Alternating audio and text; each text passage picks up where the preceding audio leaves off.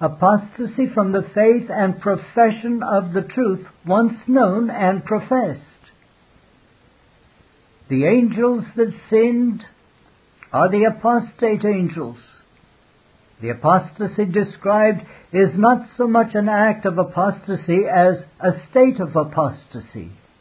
It is not if we have sinned, if we have apostatized, but if we sin, if we apostatize, if we continue in apostasy. Unquote.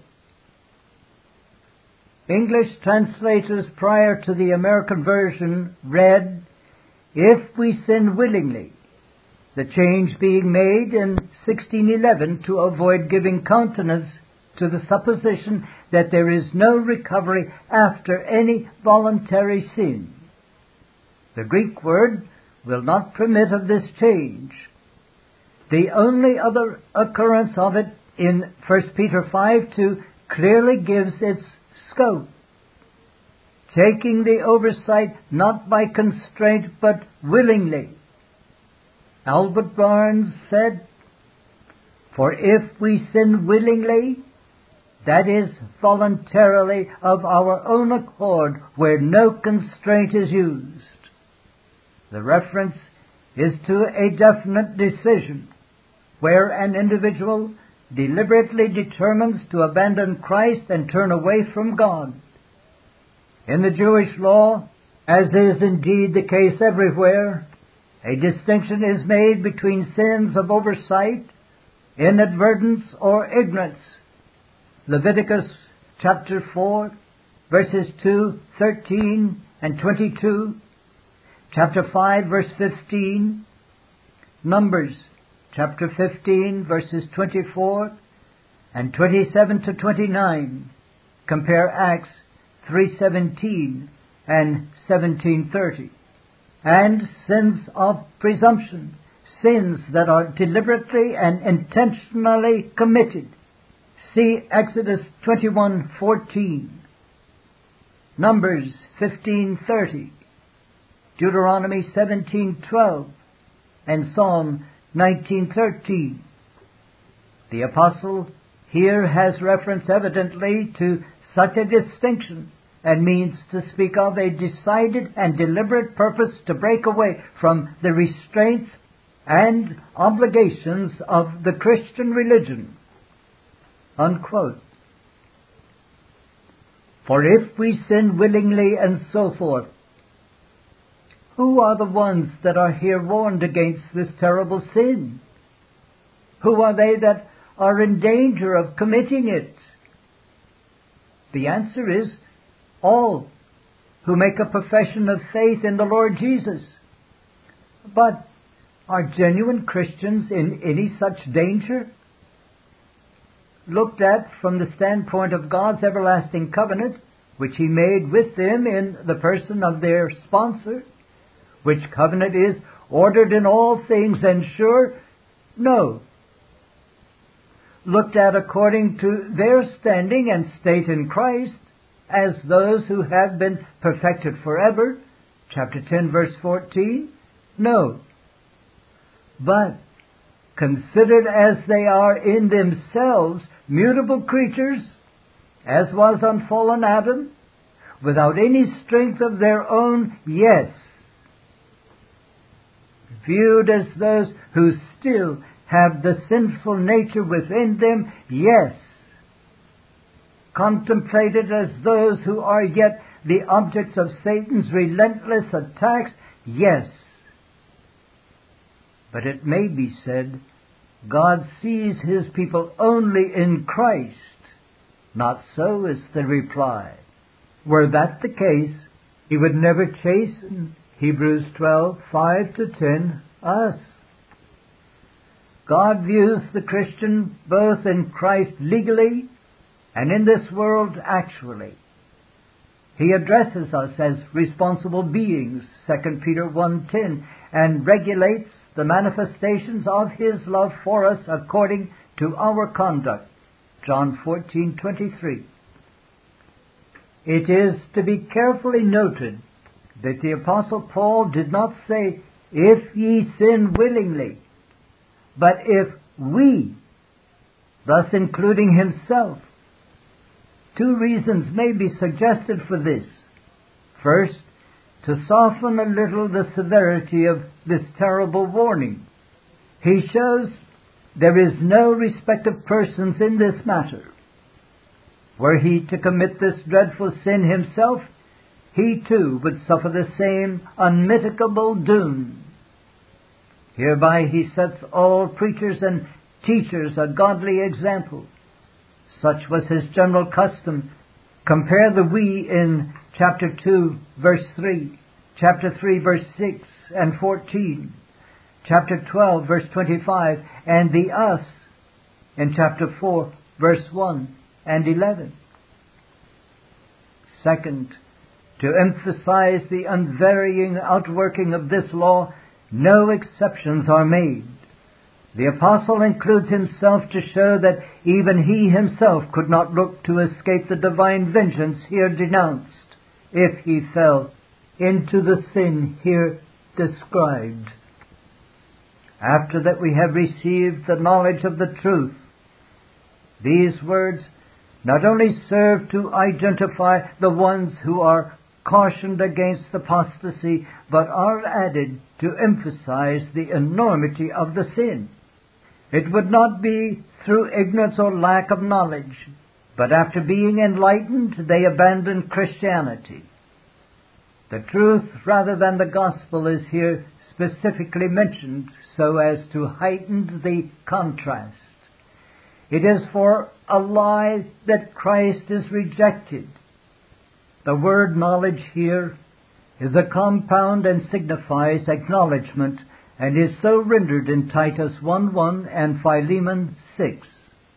Owen says, the word is not used anywhere to express the mere conceptions or notions of the mind about this, but such acknowledgement of it as arises from some sense of its power and excellency. Unquote. To receive this acknowledgement of the truth includes an act of the mind in understanding it, an act of the will in consenting, and an act of the heart in embracing it. John Owen continues, Wherefore, the sin here intended is plainly a relinquishment and renunciation of the truth of the gospel and the promises thereof, with all duty thereunto belonging, after we have been convinced of its truth and avowed its power and excellency. There is no more required but that this be willingly, not upon a sudden surprisal and temptation as Peter denied Christ, not on those compulsions and fears which may work a present dissimulation without an internal rejection of the gospel, not through darkness, ignorance making an impression for a season on the minds and reasonings of men, which things, though exceedingly evil and dangerous, may befall them who yet contract not the guilt of this crime. But it is required thereunto that men who thus sin do it by choice and of their own accord from the eternal pravity of their own mind and an evil heart of unbelief to depart from the living God that they do it by and with the preference of another way of religion and a resting therein before or above the gospel. Unquote.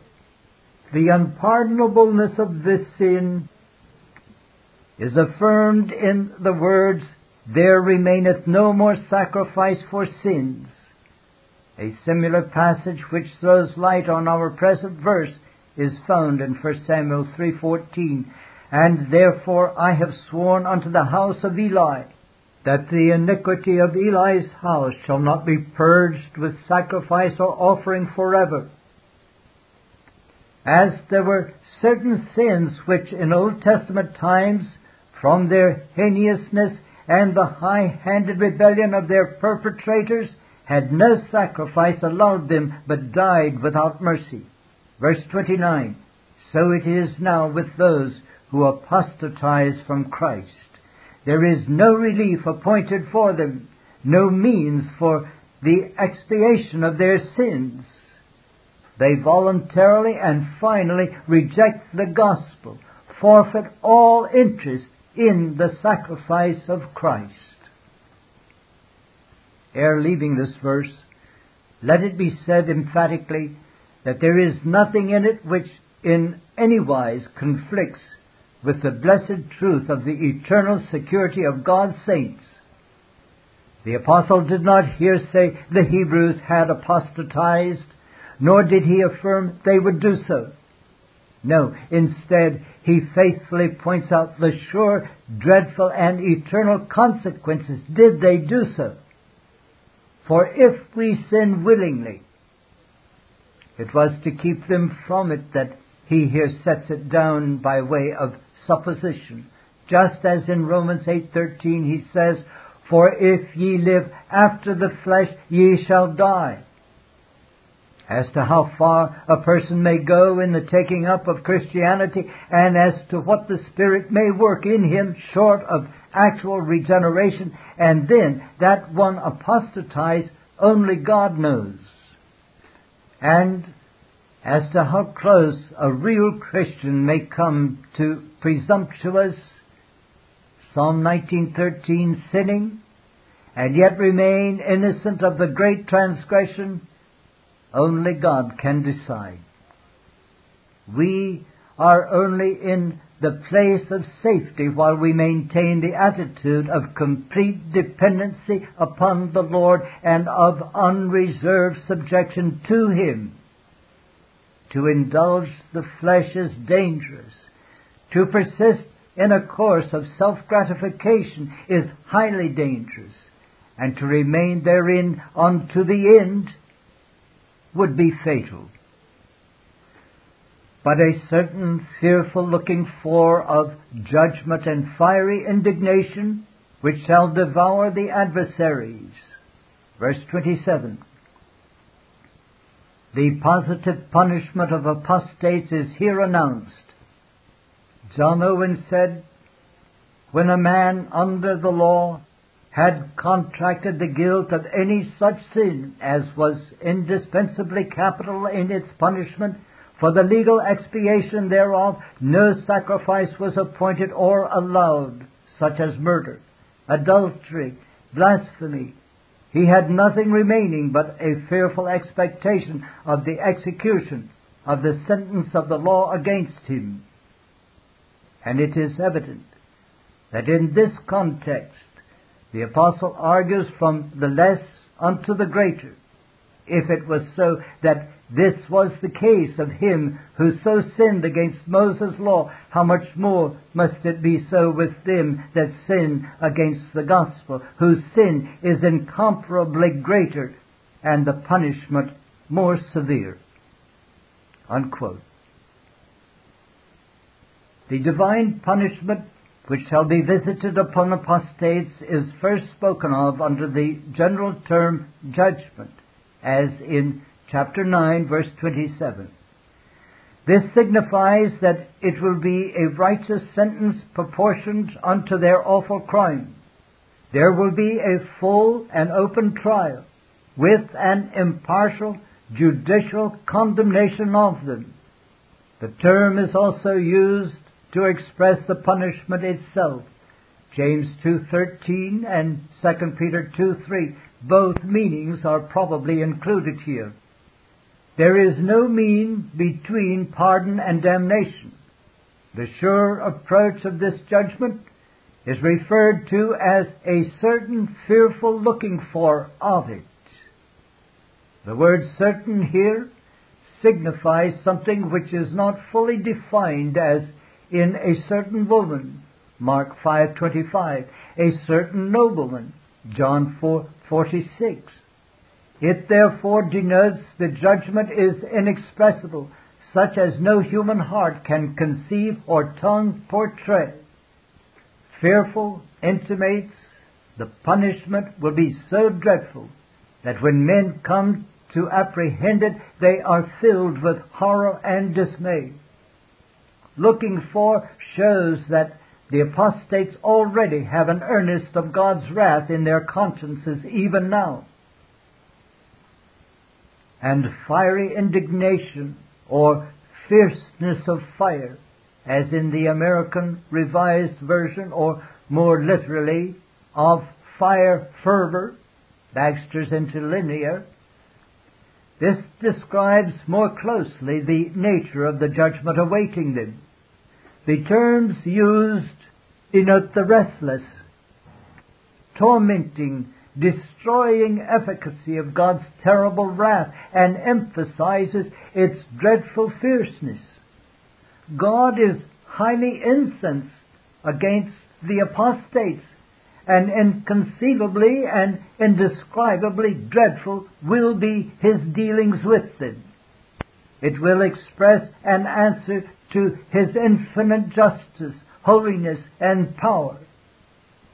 For behold, the Lord will come with fire and with his chariots like a whirlwind to render his anger against the earth and his rebuke with flames of fire. Isaiah 66:15. No doubt the reference in our verse is to the final judgment at the last day and the eternal destruction of God's enemies. A solemn and graphic shadowing forth of this was given by God when his sword and fiery judgment fell upon the Jews in AD 70, destroying their church state by fire and sword which shall devour the adversaries.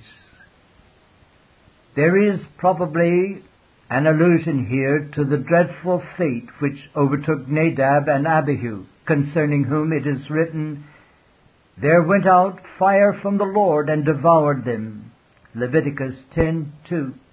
And also the judgment visited upon Korah, Dathan, and Abiram when the ground clave asunder that was under them, and the earth opened her mouth and swallowed them up, so that they went down alive into the pit. Numbers 16:30 to 33. The adversaries are those who are actuated by a principle of hostile opposition to Christ and Christianity. They are enemies of God, and God will show himself to be their enemy.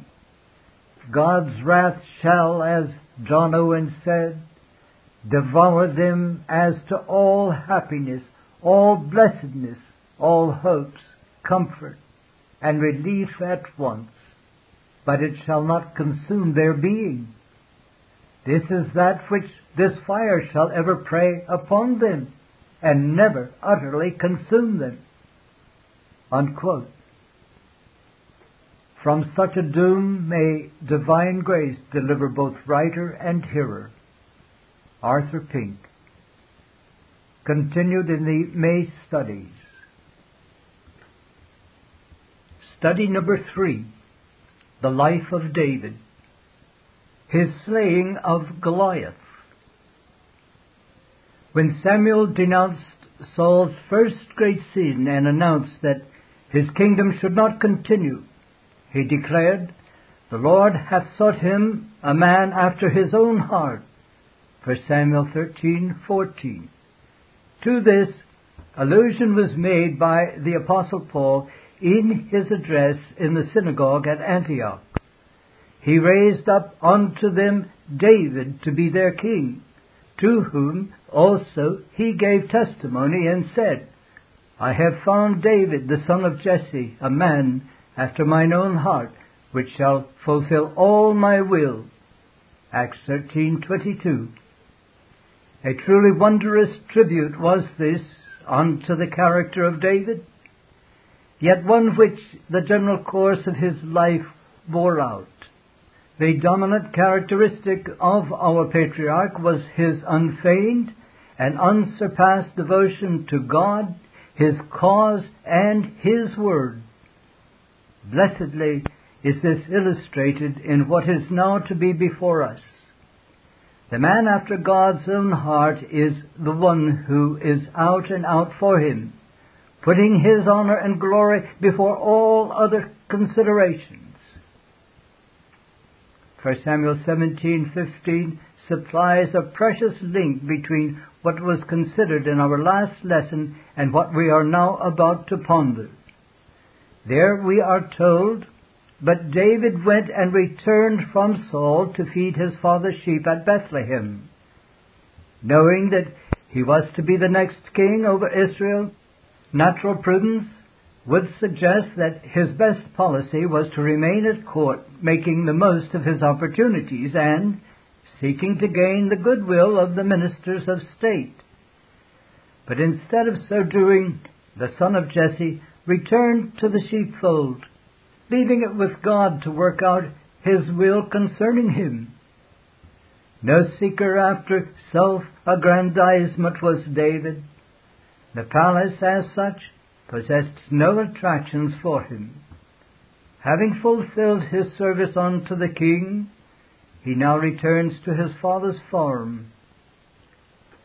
Now the Philistines gathered together their armies to battle, and were gathered together at Shochoh. 1 Samuel 17:1.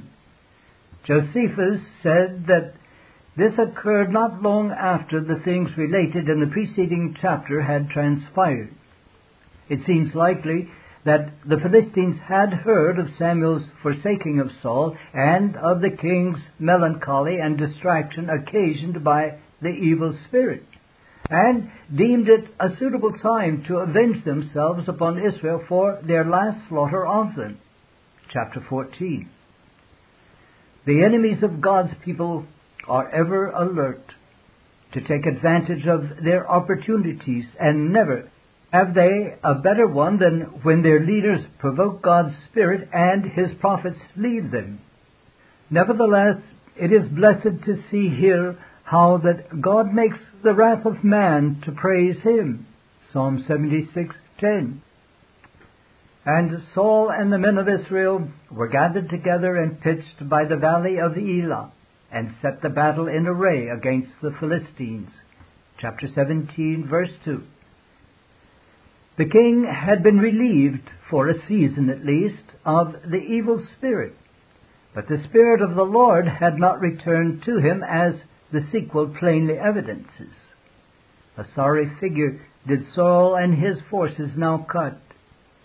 And there went out a champion out of the camp of the Philistines named Goliath of Gath.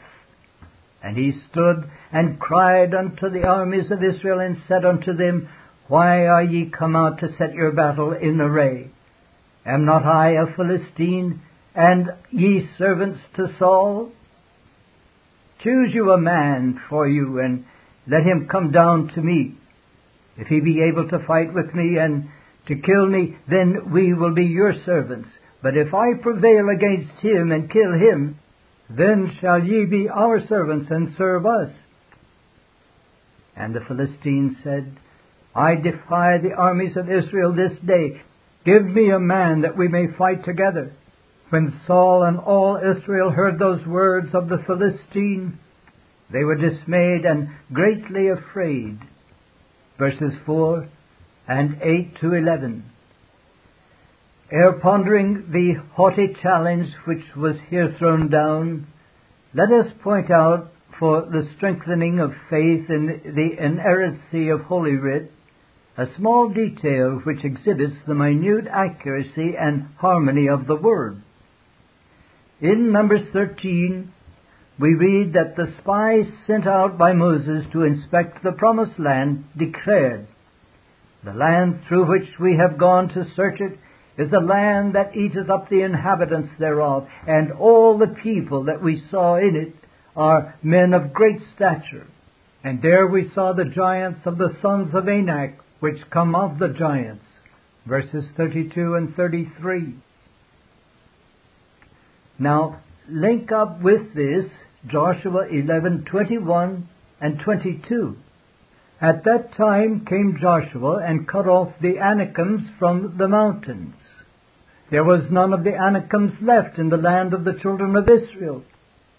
Only in Gaza, in Gath, and in Ashdod there remained. Here, in our present passage, it is stated quite incidentally that Goliath belonged to Gath. Thus, in the mouth of three witnesses, Moses, Joshua, and Samuel, is the word established, concurring as they do in a manner quite artless to verify a single particular.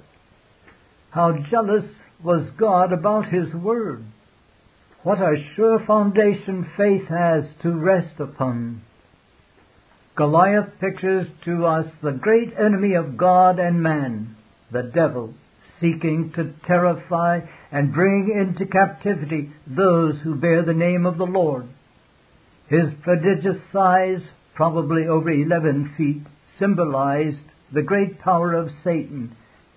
His accoutrements, compare the word armor in Luke 11:22, figured the fact that the resources of flesh and blood cannot overcome Satan.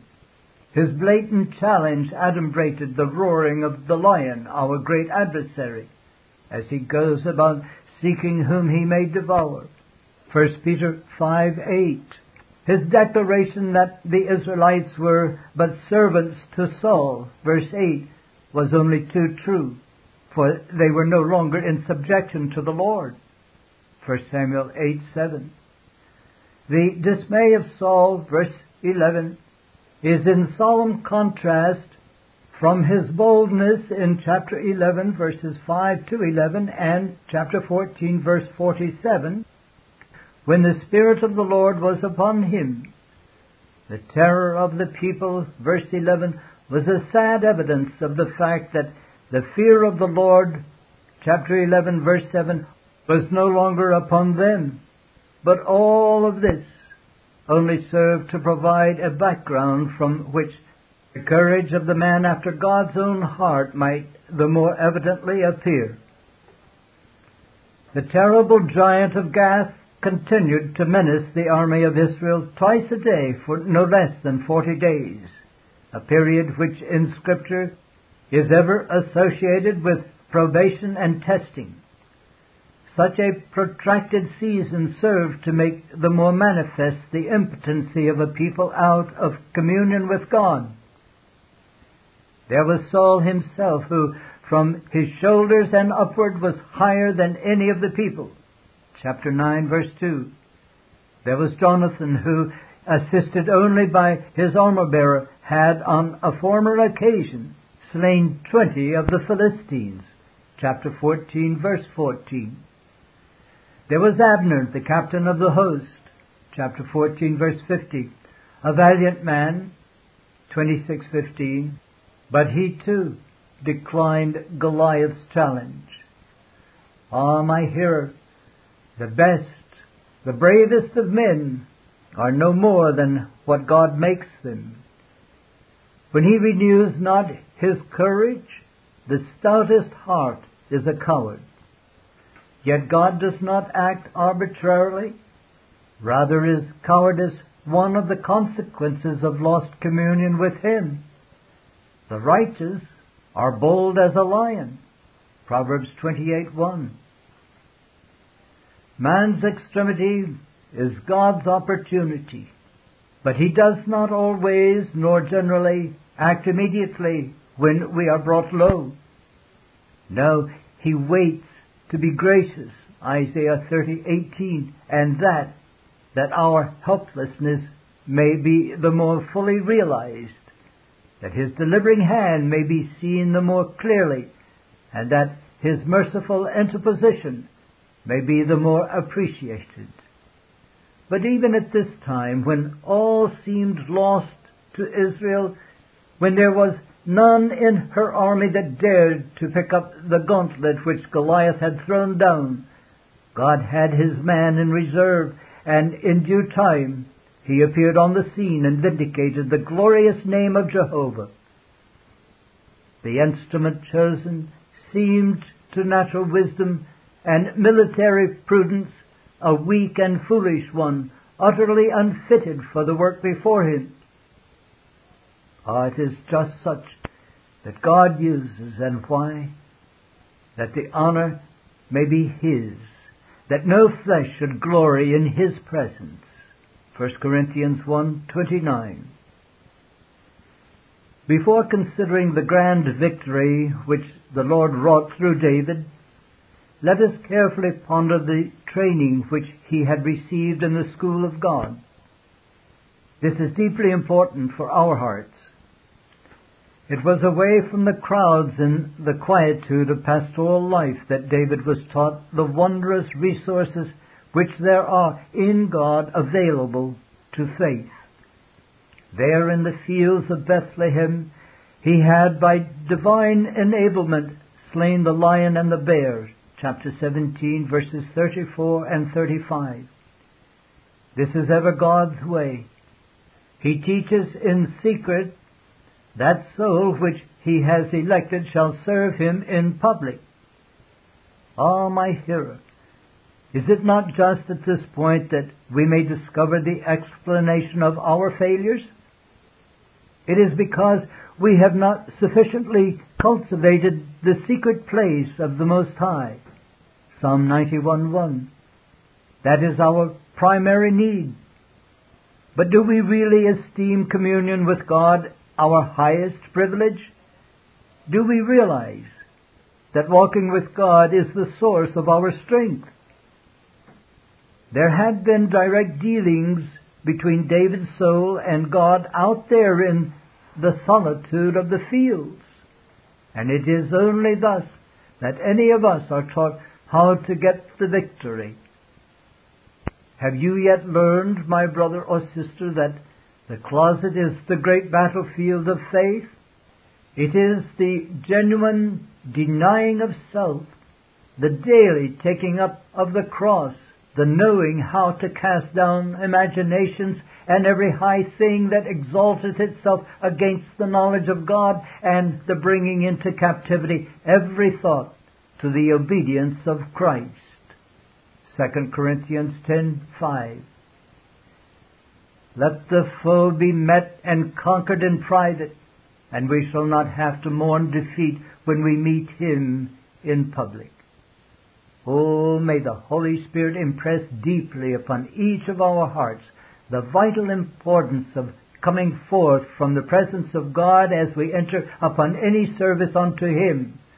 This it is which regulates the difference between success and failure. Note how the blessed Redeemer acted on this principle. Luke 6:12, 13, and so forth. And Jesse said unto David his son, Take now for thy brethren an ephah of this parched corn, and these ten loaves, and run to the camp to thy brethren, and carry these ten cheeses unto the captain of their thousand, and look how thy brethren fare, and take their pledge. Verses 17 and 18. Another beautiful type is this of our Savior going about his Father's business, seeking the good of his brethren, a similar one is found in Genesis 37, 13 and 14. But without staying to develop this thought, let us observe how God was directing all things to the accomplishment of His purpose. Jesse had eight sons, chapter 16 verses 10 and 11, and only three of them had joined Saul's army, 1713 so that five of them were at home. Yet David, the youngest, was the one sent, though Jesse knew it not. God had work for him to do.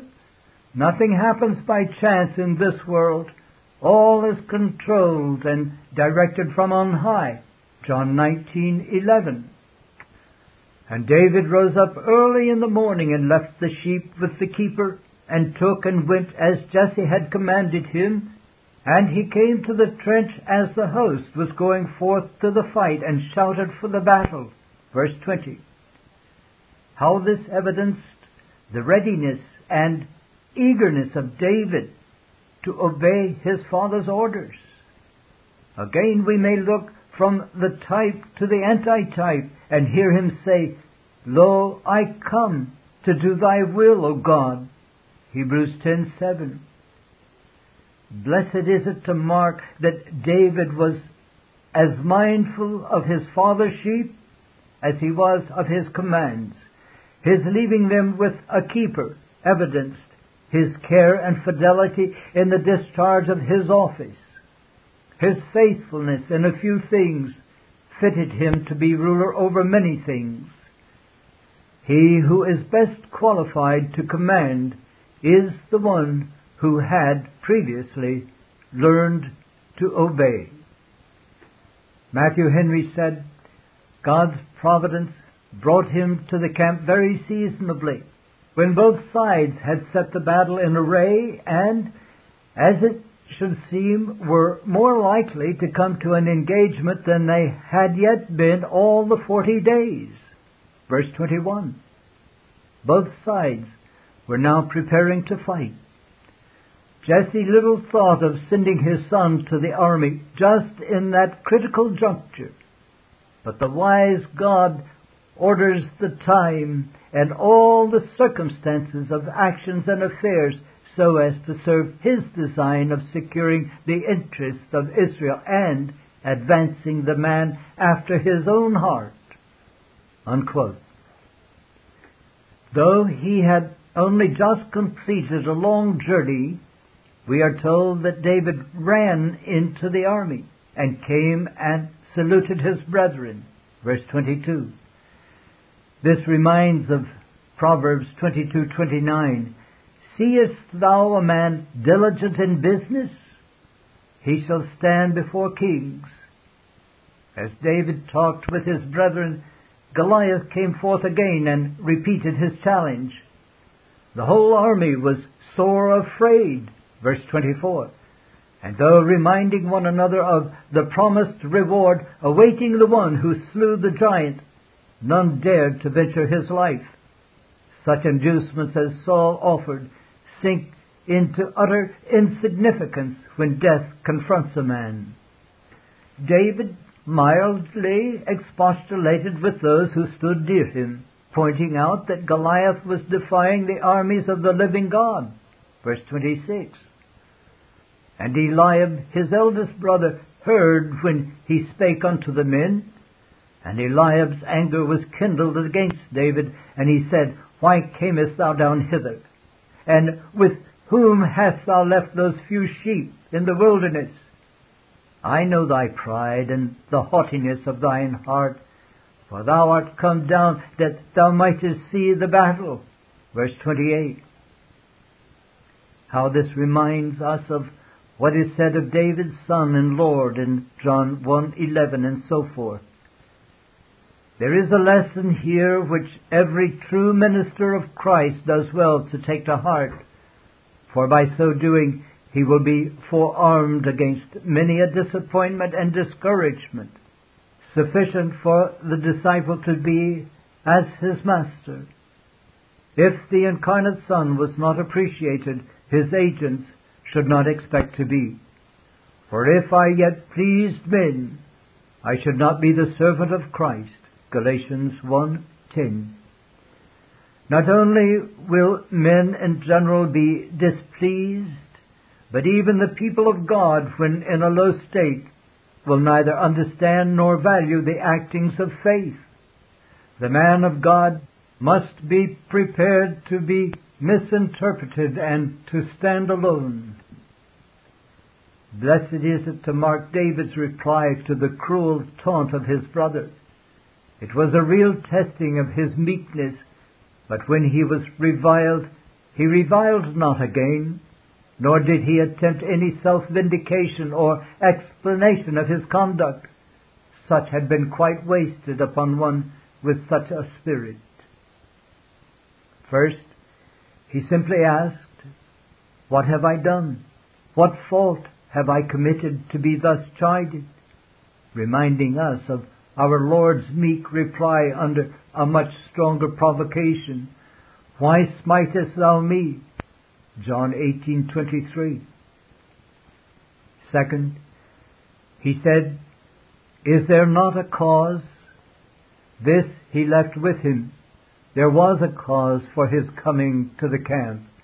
His father had sent him The honor of Israel, sullied by Goliath, required it. The glory of God necessitated it.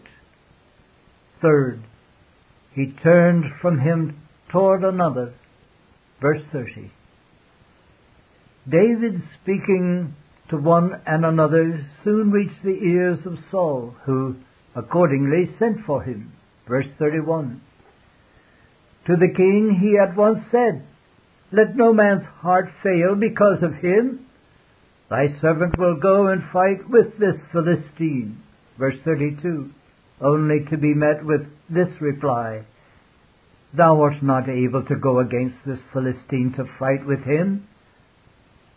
Matthew Henry said, Ah, those that undertake great and public services must not think it strange if they be discountenanced and opposed by those from whom they have reason to expect support and assistance, but must humbly go on with their work in the face not only of their enemies' threats, but of their friends' slights and suspicions. Unquote. The language used by him in the presence of the king was not the bravado of a boaster, but the God honoring testimony of a man of faith. Saul and his people were in despair as the consequence of their being occupied with the things of sight. The man of faith had a contemptuous disdain for Goliath because he viewed him from God's viewpoint as his enemy, as uncircumcised. Note how he attributed his previous successes to the Lord and how he improved them to count upon him for further victory. See verse 37. The response made by Saul unto David's pleading was solemnly ludicrous. First he said, Go, and the Lord be with thee which were idle words on such lips.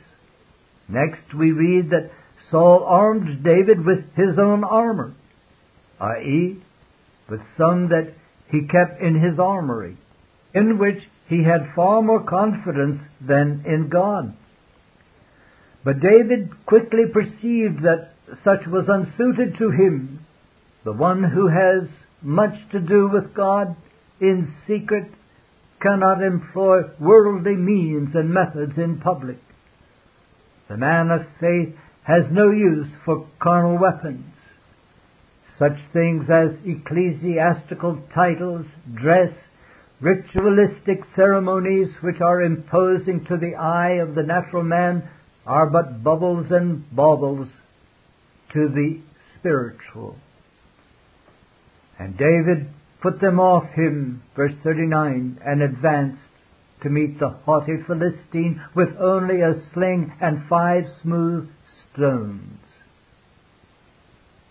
Should it be asked, but are we not justified in using means? The answer is yes. The means which God supplies, the smooth stones, but not that which man offers, his armor. When the Philistine looked about and saw David, he disdained him. Verse 42. First, Eliab had taunted, then Saul had sought to discourage, and now Goliath scorns him. Ah, the one who by grace is walking by faith must not expect to be popular with men, for they have no capacity to appreciate that which actuates him. But true faith is neither chilled by a cold reception nor cooled by outward difficulties. It looks away from both unto him with whom it has to do. If God be for us, Romans 8:31, it matters not who be against us. This Reformation audio track is a production of Still Waters Revival Books. SWRB makes thousands of classic Reformation resources available, free and for sale, in audio, video, and printed formats. Our many free resources, as well as our complete mail order catalog, containing thousands of classic and contemporary Puritan and Reformed books, tapes, and videos at great discounts, is on the web at www.swrb.com. We can also be reached by email at swrb at swrb.com, by phone at 780 450 3730, by fax at 780 468 1096, or by mail at 4710 37A Avenue, Edmonton, that's E D M O N T O N, Alberta, abbreviated capital A, capital B, Canada, T6L3T5. You may also request a free printed catalog. And remember that John Calvin, in defending the Reformation's regulative principle of worship, or what is sometimes called the scriptural law of worship, commenting on the words of God, which I commanded them not, neither came into my heart, from his commentary on Jeremiah 7:31, writes, God here cuts off from men every occasion for making evasions, since he condemns by this one phrase, I have not commanded them, whatever the Jews devised. There is then no other argument needed to condemn superstitions than that they are not commanded by God. For when men allow themselves to worship God according to their own fancies, and attend not to his commands, they pervert true religion. And if this principle was adopted by the papists, all those fictitious modes of worship in which they absurdly exercise themselves would fall to the ground. It is indeed a horrible thing for the papists to seek to discharge their duties towards God by performing their own superstitions. There is an immense number of them, as it is well known, and as it manifestly appears. Were they to admit this principle, that we cannot rightly worship God except by obeying His word, they would be delivered from their deep abyss of error. The prophet's words, then, are very important when he says that God had commanded no such thing, and that it never came to his mind, as though he had said that men assume too much wisdom when they devise what he never required, nay, what he never knew.